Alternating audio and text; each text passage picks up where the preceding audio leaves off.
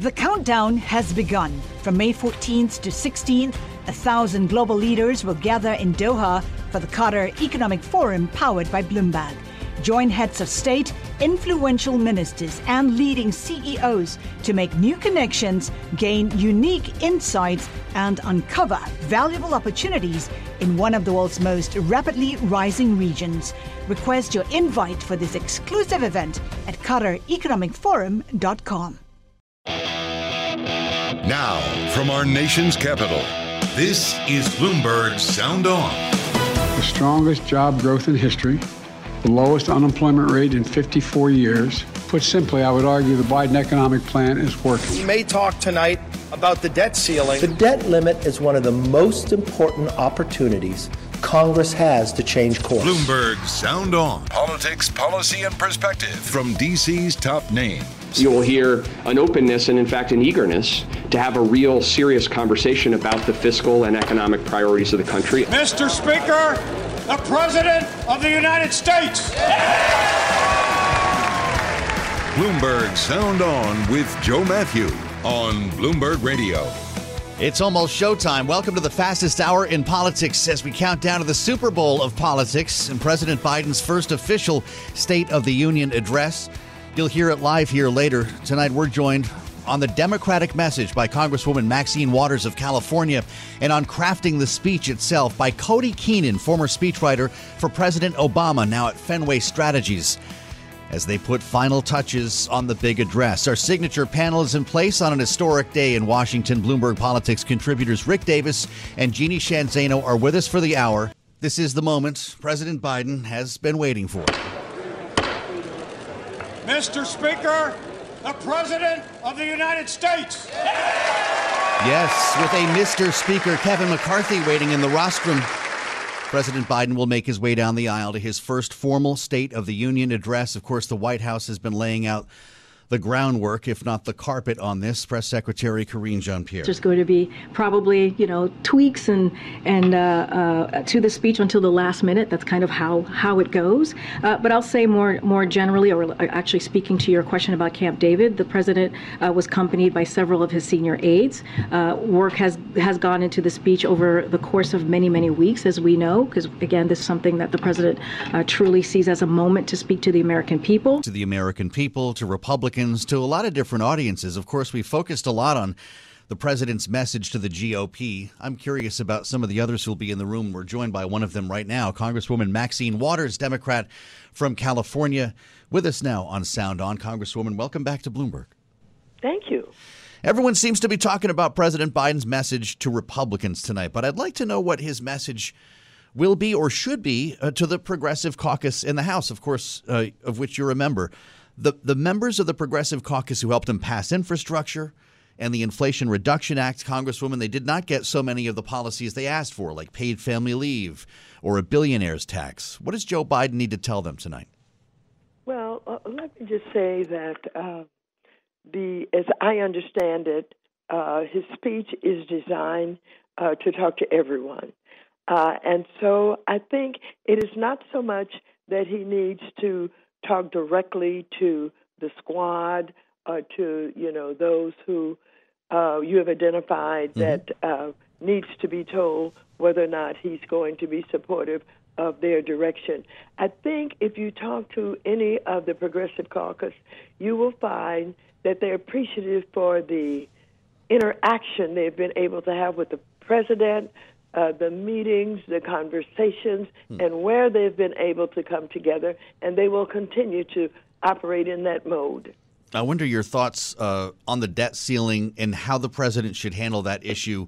As ranking member of the House Financial Services Committee, today you called on the chair, uh, Chair McHenry, to convene a hearing on the unprecedented threat of a debt ceiling default. And you said this to the committee earlier today. If House Republicans continue their brinkmanship over debt ceiling, it will result in even more severe interest rates, hikes, a plunging stock market, major job losses, and a recession of epic proportions.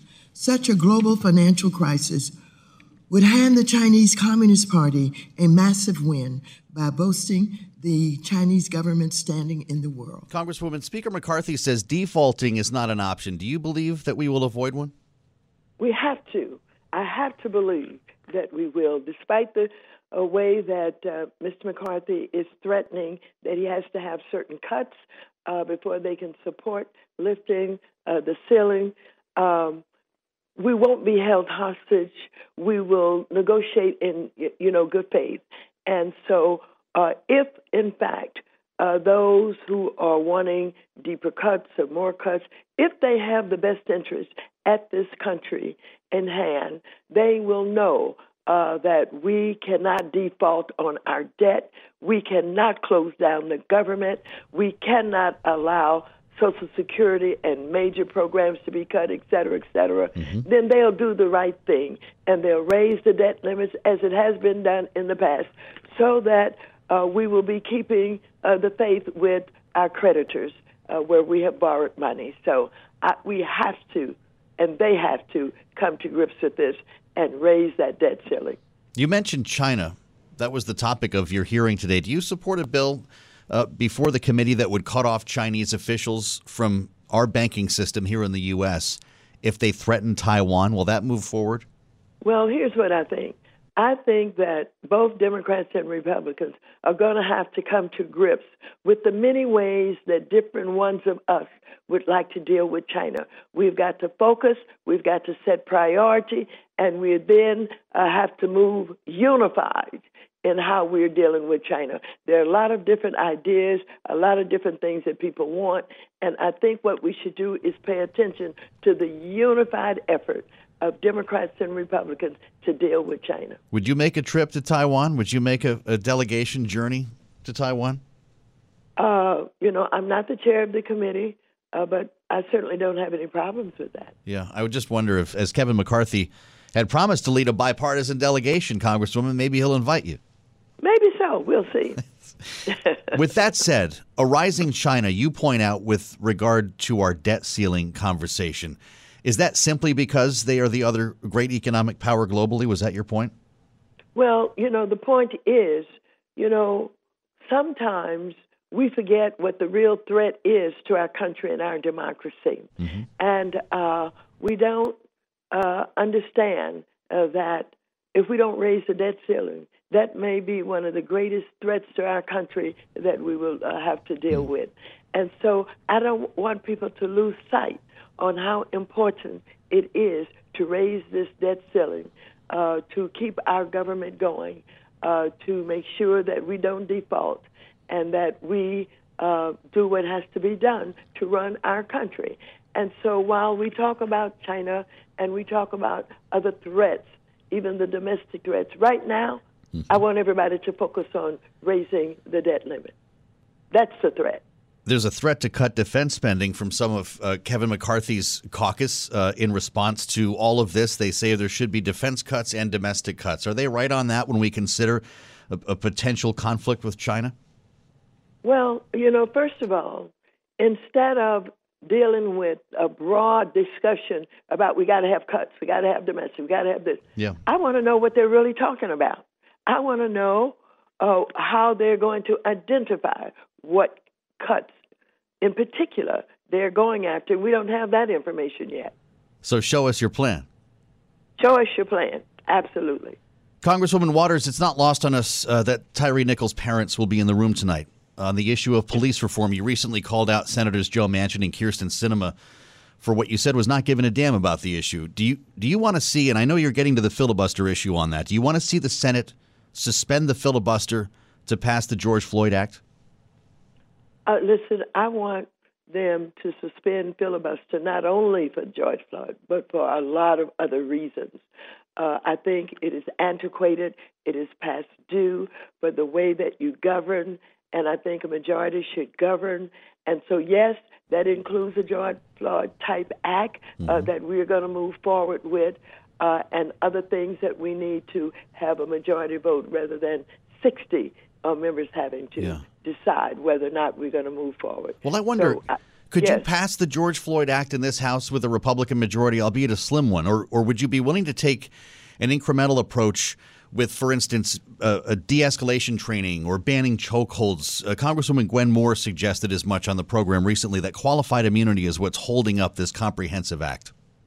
Well, I don't know, and I think that's what the Black Caucus is going to have to come together and decide exactly, um, you know, how we're going to be in negotiations for getting support.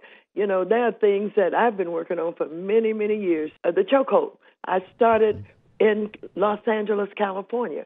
A chief was Daryl Gates, who popularized chokehold. And so we've been working on some of these issues far too long and not being able uh, to conquer uh, some of the abuses. Now we're going to go into another bill. Uh, it may not be called the George Floyd uh, Reform Bill. Uh, we don't know what the name will be. We're going to have negotiations, uh, but there have to be negotiations that are meaningful, uh, that will help bring about real reform, and have to make sure that there are policies in all of these police uh, operations that must be followed that are fair and just, not shooting people in the back, not killing unarmed folks, not targeting certain members of our society. All of that has to be taken into consideration. Well, so, Congresswoman, do you feel like your time has finally arrived on this issue, or are you just frustrated that it hasn't happened yet? I want to tell you, every day that I wake up, I think that the time has arrived for change. I cannot give up on change and I am an optimistic human being. Despite the long time that we have been working on these issues, I keep looking forward uh, that we hit that time when we're absolutely going to have legislation that's going to deal with this issue that is plaguing our communities and our country. Well, I appreciate your answering that. Are you bringing a guest tonight? Yes. Can you talk about it? No. Oh, it's a surprise guest. Well, it's a guest oh boy! All right, now we're in. Now I've got to pay attention. Okay. Congresswoman Maxine. Waters, thank you for the time today, and have a great State of the Union night in Washington. Oh, thank you so much. So who's the guest? And Now I want to know who the guest is going to be. We assembled our panel. A rare treat to have everyone with us in studio in Washington D.C. Rick Davis and Jeannie Shanzano, of course, our Bloomberg Politics contributors. Happy State of the Union night, everybody. What do you think about that, Jeannie? We already know Bono's going. It's not Bono. It's, I mean, she represents part of Los Angeles. This could be this could be big Hollywood, right? This could be a major superstar, Joe Matthew. I am so excited. I know Christine Barada maybe said maybe it's Lizzo. Oh, Wouldn't that be geez. exciting? Wow, did you just And you're going to be on the hill with her, Joe. Yeah, imagine that. I'll be right in Stat Hall when they all come out of here. Uh, Rick, I don't know how what to make exactly of the conversation.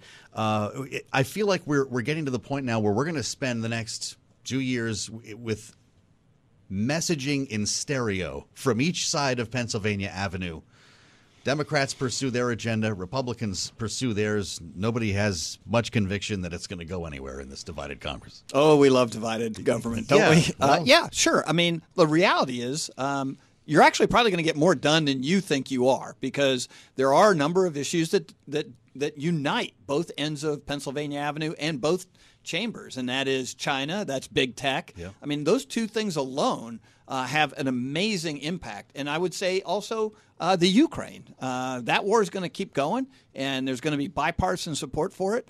And, and I think those are the kinds of things you're going to see lots of action around, mm-hmm. lots of aggressive activity, especially on the China front. Uh, and and so it will look like actually there's a lot a lot of things happening. It just won't be on the typical things, which are taxes and the budget mm-hmm. and, and, and issues like that. We are all hopeful that they can get their act together and before uh, the debt ceiling runs out. Uh, that they can piece that that bipartisan uh, action together too. Yeah. Let's talk about that for a minute here, Jeannie. The president's going to tackle this right and and be forthright about the issue by by name. He'll talk about the need for a clean debt ceiling bill. Half the room will stand up. That's right. And and of course Kevin McCarthy was out last night and I don't know you right. two probably know better than I. I don't remember a what is this a a pre-buttal that Kevin McCarthy gave the this, day before. No, I, I, have to say I thought it was a very smart move politically. He is trying to be conciliatory, reach across the aisle. Mm-hmm. I think we'll hear something similar from Joe Biden. But the, to your point, Republicans won't be moved by it. Democrats will clap. But yeah, the real right. question is on things like Social Security, Medicare, are those those on the table, aren't they? Kevin McCarthy is seeing some drop off from on his side. You know, how can they come together to get things done? And what is on the table is the big question. I don't think we're going to learn those details tonight. I do think the president will say we do we need to get the debt ceiling raised and Yeah. we need to talk about issues like the debt. And he's going to praise the Democrats for at least taking a stab at cutting the deficit, which he's going to claim Republicans haven't done. Listen to the language that Kevin McCarthy used. Uh, I'll be curious to hear your thoughts on this. This is the so-called pre-buttal last night on the debt ceiling. He's standing there with more flags than I could count behind him, and it looked like he was almost delivering this himself, which of course is the point. Cuts to Medicare and Social Security, they are off the table. Defaulting on our debt is not an option. Not an option. But neither is a future of higher taxes, higher interest rates, and an economy that doesn't work for working Americans. What does that tell you about his intentions, Rick? D- defaulting is not an option, but uh, he's kind of saying what Joe Biden is saying here, right? We're not going to default. And then they'll have a conversation around that. Uh, I, I- I'd say the distinction is Joe Biden saying we're not going to default as long as I get a clean bill, and he's not going to get a clean bill. So a lot of people look at that and say, "So what are you saying? Without a clean Sure. bill, you're not going to agree to it?" Uh, so I think that actually McCarthy's being very constructive and saying we're going to get something for this, and I'm telling you in advance, and we're going to sort of circle the wagons around what we think that is in the next couple of months, Yeah. and we can come to an early But agreement. no one is saying don't raise the debt limit. That's the Nobody is opposing Right. the increase in the debt limit. They just all want some leverage from it. And that would not be unusual. There are previous debt limits that have gone with strings attached. And so uh, this idea that the White House refuses to bargain around it, refuses to look at it as a as a as an option is, I think, you know, uh, a little bit of a head in the sand kind of approach. Now, maybe that's just a tactic. Yeah, right. But the thing that's actually amazing to me is that that Speaker McCarthy can hold these these meetings, uh, press briefings, and the things that he's doing in advance of this, and nobody in his caucus is arguing with him. I mean, we thought this was going to be the Armageddon caucus. Yep. You know, we thought this was going to be total pandemonium every day, and it's actually been worse in the Senate than it's been in the Does House. that give you hope, Jeannie, and hearing him say not an option? It, it does give me hope, but I think there's a long way to go. Ask Kevin Hern if Social Security and Medicare are off the table. There are others in the Republican Party who say, no, that's not right, Kevin McCarthy, and they're starting to come out of the woodwork. Well, we're going to hear a lot about it tonight, no doubt. And we're going to hear more from Rick and Jeannie as well in the fastest hour in politics. Stay with us. I'm Joe Matthew. This is Bloomberg. The countdown has begun. From May 14th to 16th, a thousand global leaders will gather in Doha for the Qatar Economic Forum powered by Bloomberg. Join heads of state, influential ministers, and leading CEOs to make new connections, gain unique insights, and uncover valuable opportunities in one of the world's most rapidly rising regions. Request your invite for this exclusive event at QatarEconomicForum.com. You're listening to the Bloomberg Sound On podcast. Catch the program live weekdays at 5 p.m. Eastern on Bloomberg Radio, the TuneIn app, Bloomberg.com, and the Bloomberg Business app. You can also listen live on Amazon Alexa from our flagship New York station. Just say, Alexa, play Bloomberg 1130. It's showtime. Things are happening inside that White House right now. The president will take off in just about, what, three hours' time, two and a half, three hours to get up to Capitol Hill. They'll be making tweaks to the speech right up till the last moment, checking the tie, making sure this is all buttoned up. And it's a moment that Cody Keenan knows more about than most people. Former chief speechwriter for President Barack Obama, now a partner at Fenway Strategies, visiting professor at Northwestern University and author of the book Grace President Obama in 10 Days in the Battle for America. Cody, do you get nervous just thinking about it? I, you've done the impossible. You've actually made me a little bit nostalgic for a State of the Union address for game So- day. I do. I miss the energy of game day. That's for sure. It is game day. What, what's it like in that White House right now? Where's the president? What is he doing? Uh, if it was us, this is actually the time we'd be doing our final rehearsal. President Obama would stand at a podium in the map room in the residence and do the entire speech over a teleprompter, and The without entire speech. yeah, and without all the you know kabuki applause, it only ran about a half hour, uh, Huh. which would have been a dream in real life. but hopefully, nothing's happening now, and by that I mean the speech is locked, it's fact checked, they've briefed everybody. The speechwriter is, you know, breathing a big sigh of relief, uh, and they're all done. That would be ideal. This is being delivered against a lot of noise right now. Just the political climate that we're in. It's a very different world uh, than when Barack Obama was president. Uh, and it's a very different Congress than even Joe Biden uh, walked into when he was first elected. How does that kind of, when you close your eyes and think about crafting that speech, how does that guide you, knowing you're talking to a Republican majority in the House now?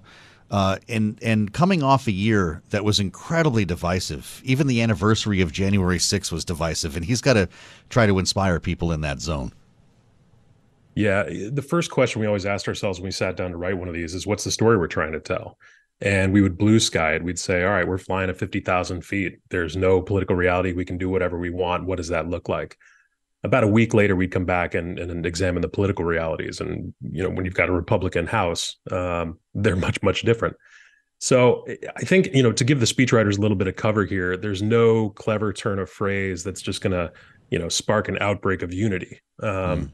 i think what especially someone like joe biden is going to do i mean this is someone whose persona is kind of steeped in the old art of bipartisan compromise it's certainly gotten him a lot of trouble with the left I think he'll do that outreach. At the very minimum, he'll try to get caught trying. Um, you know, extend some olive branches, grace notes, present some pieces of legislation where they can work together, and he'll ask for good faith cooperation. Uh, and then I think if you know over the course of the year, if Republicans refuse, he can take that case to the American people in 2024. When you consider themes in the speech, like you say, you sit down and, and, and consider the story that you want to tell. Who's the audience, or do you actually try to write for? the Democrats and Republicans in the room and the people at home all at once. Is that possible?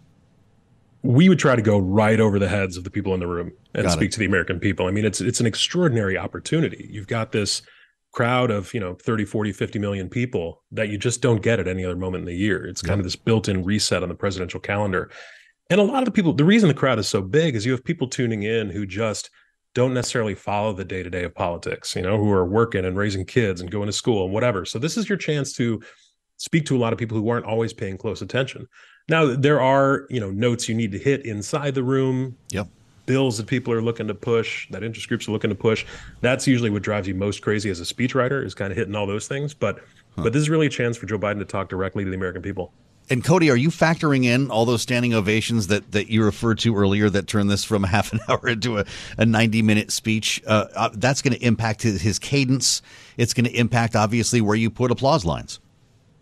We used to joke about asking Congress to stay seated the entire thing and not applaud, but the members like the theater too. Um, sure. You know, one thing I will say is that those applause breaks actually, it is hard to give a speech for 30, 40, 50 minutes. Mm. Those applause breaks actually breathe in a chance to take a breath and take a sip of water. So they're pretty important. Sure. And, and, and how about the applause lines or the zingers? You know, when you're crafting this, you, you can imagine some some somebody in a newsroom cutting this up, or in this day and age, some kid cutting it up for social media. Uh, you mm-hmm. need to have those the, the zingers, right? The memorable moments. Uh, are you all contributing those? Do they kind of crop up over the course of time while you're talking about the speech? Do you do you end up removing a bunch of them at the last minute? How does it work? Those are some of the the the later things we do. I mean, President Obama was he just he wasn't a sound bites guy. He didn't like him. That would often be the thing he would excise from his speech. But once we had the structure down and everything in there, we try to add in a few lines that that we know might get picked up, especially if they made people laugh. You know, if we could if we could do laughter rather than cheap applause or booze, uh, that's always a better way to go. And you know, there are a couple moments too where heckling is a relatively new phenomenon of the State of the Union address. yeah. But uh, I think it was 2015 when you know we were kind of getting towards a serious ending, and Obama said, "I have, I have no more campaigns left to run. You hmm. know, I'm just going to do what I believe is right." And mm-hmm. and Republicans all started cheering, uh, and he just added in, "I know because I won both of them." and you can't write that stuff, can you? You can't write that stuff. There was another heckler that a lot of us remember. His name was Joe Wilson. This was 2009. There are also those who claim that our reform efforts would ensure illegal immigrants. This too is false. The reforms the reforms I'm proposing would not apply to those who are here illegally. You lied. No one will forget it. At least back then, Cody, that was a really big deal. If it happened tonight, I'm not sure it would make such waves. Obviously, they would get in the news. Uh, how do you prepare a president of the United States to be challenged like that, or can't you? it didn't cross our mind at the time because it had never happened before. It was, I remember it being huh. so shocking that I, I, remember Nancy Pelosi's face and it was like lasers were coming out of her eyes. right. Um, you know, I, I, think the Biden team is probably thinking about that now. I mean, it happened last year with Lauren Boebert. I think there's an equal chance, you know, the different wings of the Republican Party heckle each other tonight. But but I think now you need to be ready for anything. So that's part of the game now. This is part of the night. Yeah, I mean, hopefully we're not veering too closely to to English Parliament, but uh, it is getting rowdier and rowdier. Cody Keenan, how do you deal with the money line? The State of the Union is dot dot dot. You have to say something good there, but you don't want to be cliche. What's the answer to that part of the speech? Is it different every year? Yeah, I'll be honest. It's the worst line in the speech. It's got to because be.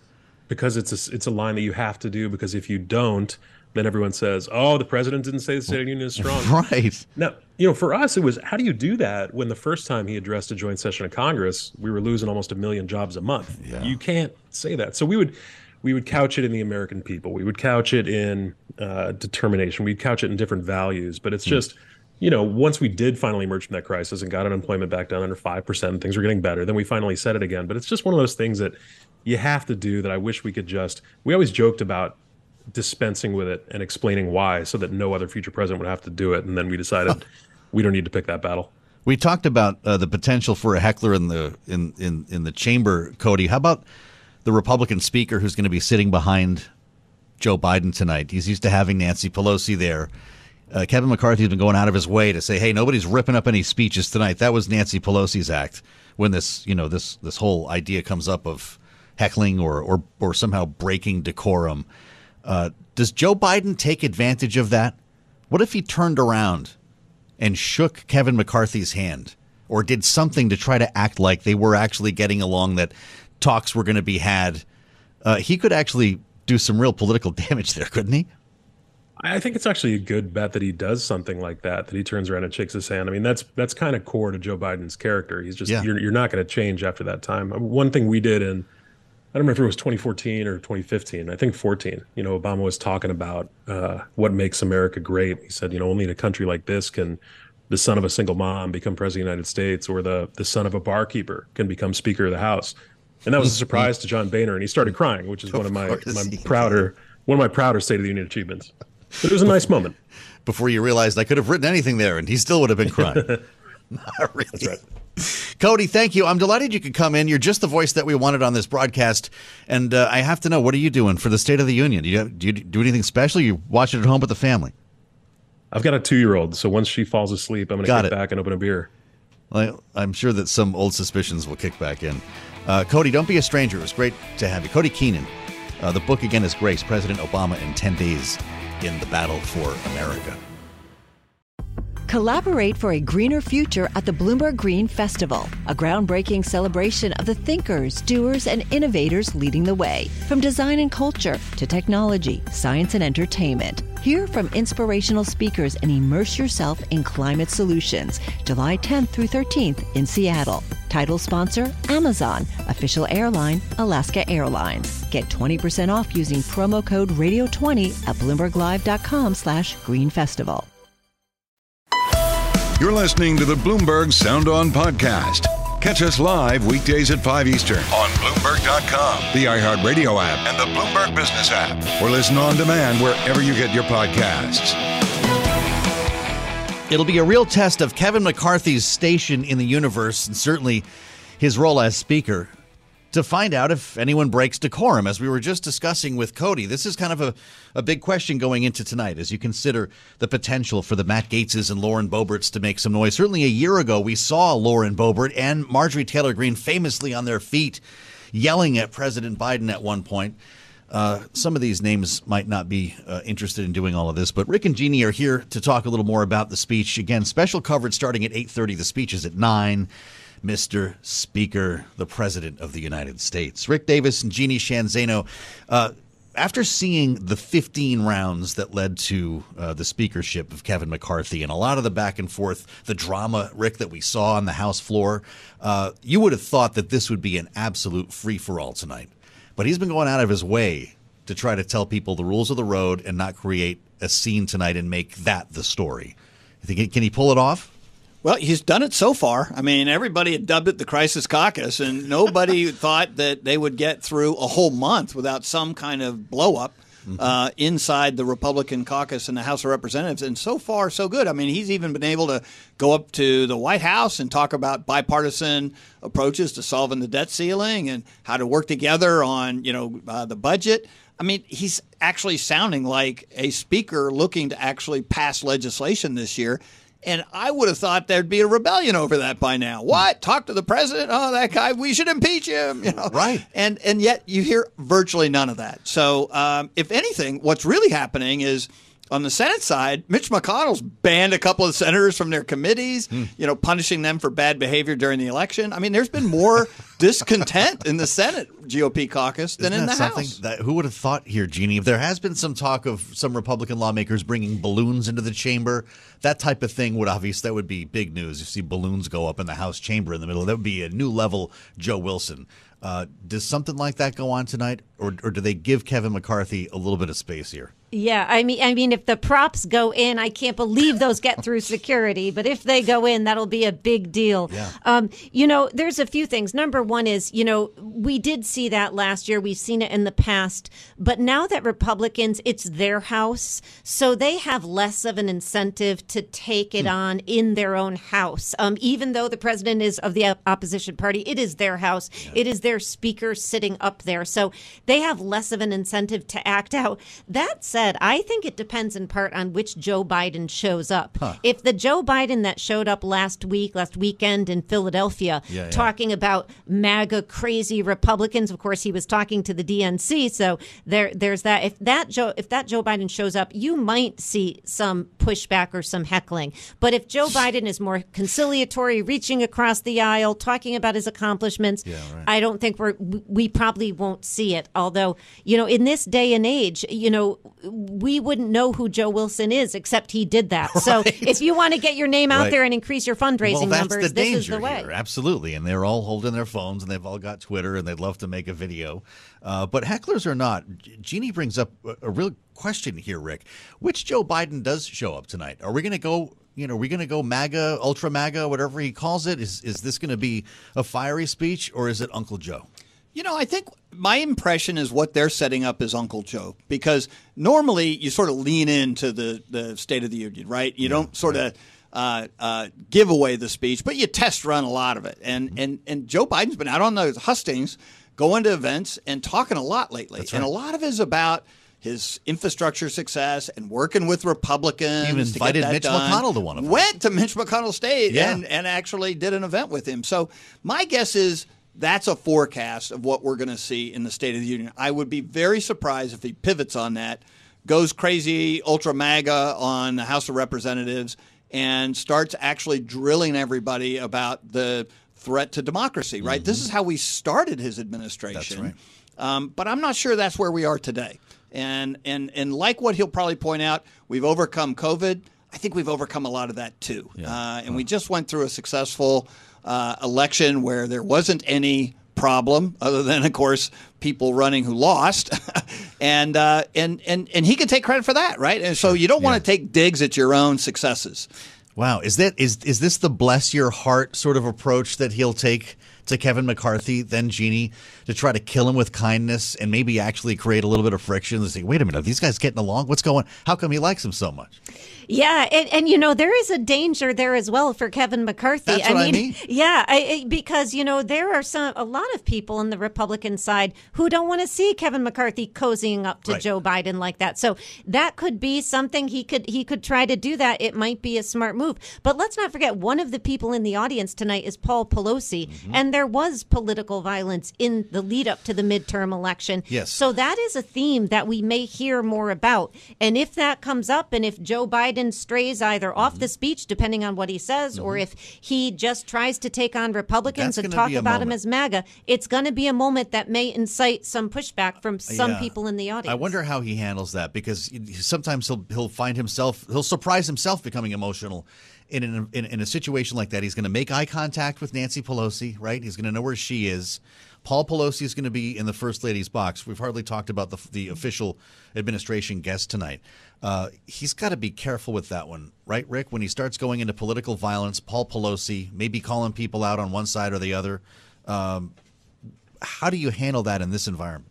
Well, I, I would think actually a little emotion would serve him well. Yeah. Uh, when you look at the numbers coming into this, the polls, uh, America is not convinced he's doing a good job at all. He's doing a lousy job as far as they're concerned, including Democrats on the economy. Right. Uh, they don't want him to run for reelection. Uh, he's got some convincing to do, and, and and frankly, maybe a little emotion that touched the heartstrings, you know, well up a little bit uh, because of the personal relationships that he's got, right. especially with Democrats in the room. Because right now, his biggest problem is the Democratic Party, not the Republican Party. Sure. He doesn't even get through go, you know, uh, to get his two hundred dollars and be the nominee of the party unless he improves his standing mm-hmm. right now. Tyree Nichols' parents are going to be in the room also. It's it's another potential moment to find some emotion. Never mind move a policy point. I mean, we heard from uh, Congresswoman Maxine Waters earlier this hour. Uh, Jeannie, she says she wakes up every morning uh, looking for change. It hasn't happened yet, and it, there's no clear path for a comprehensive bill like George Floyd to get through this House. Can he advance the ball tonight? Yeah, and also Michael Brown. Uh, his father is going to be in the audience as well. And so, you know, this is an issue we know the president is going to talk about, but this is one of those bills that we've got to assume is dead on arrival yeah. at this point. Maybe there's a potential with policing reform with Tim Scott and Cory Booker on it in the Senate, but the idea that would get through the House, it's hard pressed. And I question whether at some point progressives start to feel like they were sold a bill of goods mm. and they start to push back. We haven't seen that yet. I don't think we'll see it tonight. But these are things they care deeply about that they feel like the Biden administration has not delivered on. He's going to talk about those tonight. But is he going to talk about executive action? Because yeah, anything right. short of that, it's not going to pass the He's House. He's got to be careful not to overpromise. Rick, right? Or does that not matter when it's it's laundry list night of the State of the Union? You know, I think specifically what uh, Jeannie was talking about. I mean, he can take some credit for having passed a gun bill. Yeah, I mean, like right. I'm sure we're going to hear about that yes. tonight in relation to some of the gun violence that's occurring, you know, now. Mm-hmm. Um, uh, but like, I, I just don't get the impression that they're setting this up to be a want list. It's more like mm-hmm. a, a do list. Mm-hmm. Uh, things he's accomplished, he's going to take credit for.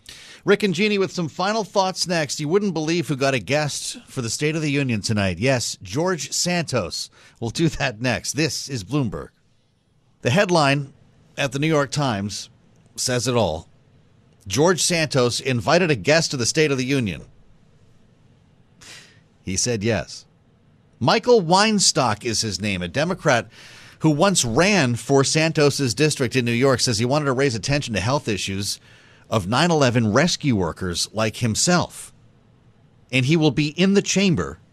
Yes, this is the same Congressman George Santos who claimed that his mother passed in the 9 11 attacks. They'll be sitting next to each other. Today, certainly spending time already. Michael Weinstock said he thought it was worth it, cautiously optimistic. He says that the publicity will outweigh the risk of accepting this invitation. And it happens on a day when people came from George Santos's district. At least what I count here 50 voters. First, they talked to reporters outside, then marched to his office and filled up the hallway outside the door. No one really talking. They just stood there waiting. Lots of cameras around. Finally, the door opens. Some poor staffer walks out. Excuse me. Pardon me. Excuse me. Space, please. And he's going to be in the State of the Union tonight. Maybe we'll see him walk through Stat Hall when it's all over. Rick and Jeannie are here who will, of course, be part of our special coverage later on tonight. Uh, Jeannie, my goodness, uh, the voters are actually showing up at your door now. They how, are. How long can this go on for? They are livid, and you can just hear it in their voices. They say they're being represented by a phantom. They don't know who he is. And honestly, Joe, when you said that he was bringing a guest, I thought to myself, Elvis. He's bringing Elvis. right. And now it's Mr. Weinstock. Michael and Weinstock. obviously, a very good cause Mr. Weinstock is trying to get attention for, a very important cause, particularly for New Yorkers who have suffered since 9 11. Yeah. But boy, what a way to have to do it. it you know, it's he's going to get his name out there there, that's for sure. Apparently, he lost his job uh, over all of this. Rick, I mean, these these stories are incredible. I guess, of course, George Santos. At, when was it that every lawmaker needed to have a guest? By the way. Well, I, I, think every lawmaker always had a guest, but it was probably their wife or their yeah, uncle. And it wasn't uh, for the media. And, and, you only really talked about the first lady's guests, which yeah, were the, the ones that the president would you know speak out to. But now everybody's guest is getting attention, and frankly, George Santos's guest is getting more attention in the lead yeah, up right. today to the to the State of the Union than probably Joe Biden. So, uh, but like any any look at the at the clips, I mean, this guy is driving more news on a daily God, basis than anything I've ever seen for a freshman congressman. And and I, I think we should just devote this last five minutes of our, our show every single day. I think we kind of have talking about George Santos because that seems to be where it's headed. Sometimes it just happens that way. Uh, Michael Weinstock, if you're listening, we invite you because we we'd, we'd love to hear about how this night went. I mean, I guess it is a good thing that he gets some publicity out of this, Jeannie. It's a good thing. It's a very important cause. We hear he is suffering with health issues. It's very important. Oh. You know, maybe he'll get to hear some of the Spider Man music on the way in the car. Um, maybe they'll play some volleyball together. Um, maybe, uh, you know, I don't know. There's a whole host of things that can happen. Oh, it sounds fun. All right. I'm Joe Matthew. This is Bloomberg. Collaborate for a greener future at the Bloomberg Green Festival, a groundbreaking celebration of the thinkers, doers, and innovators leading the way. From design and culture to technology, science, and entertainment. Hear from inspirational speakers and immerse yourself in climate solutions. July 10th through 13th in Seattle. Title sponsor Amazon. Official airline Alaska Airlines. Get 20% off using promo code radio20 at bloomberglive.com slash green festival.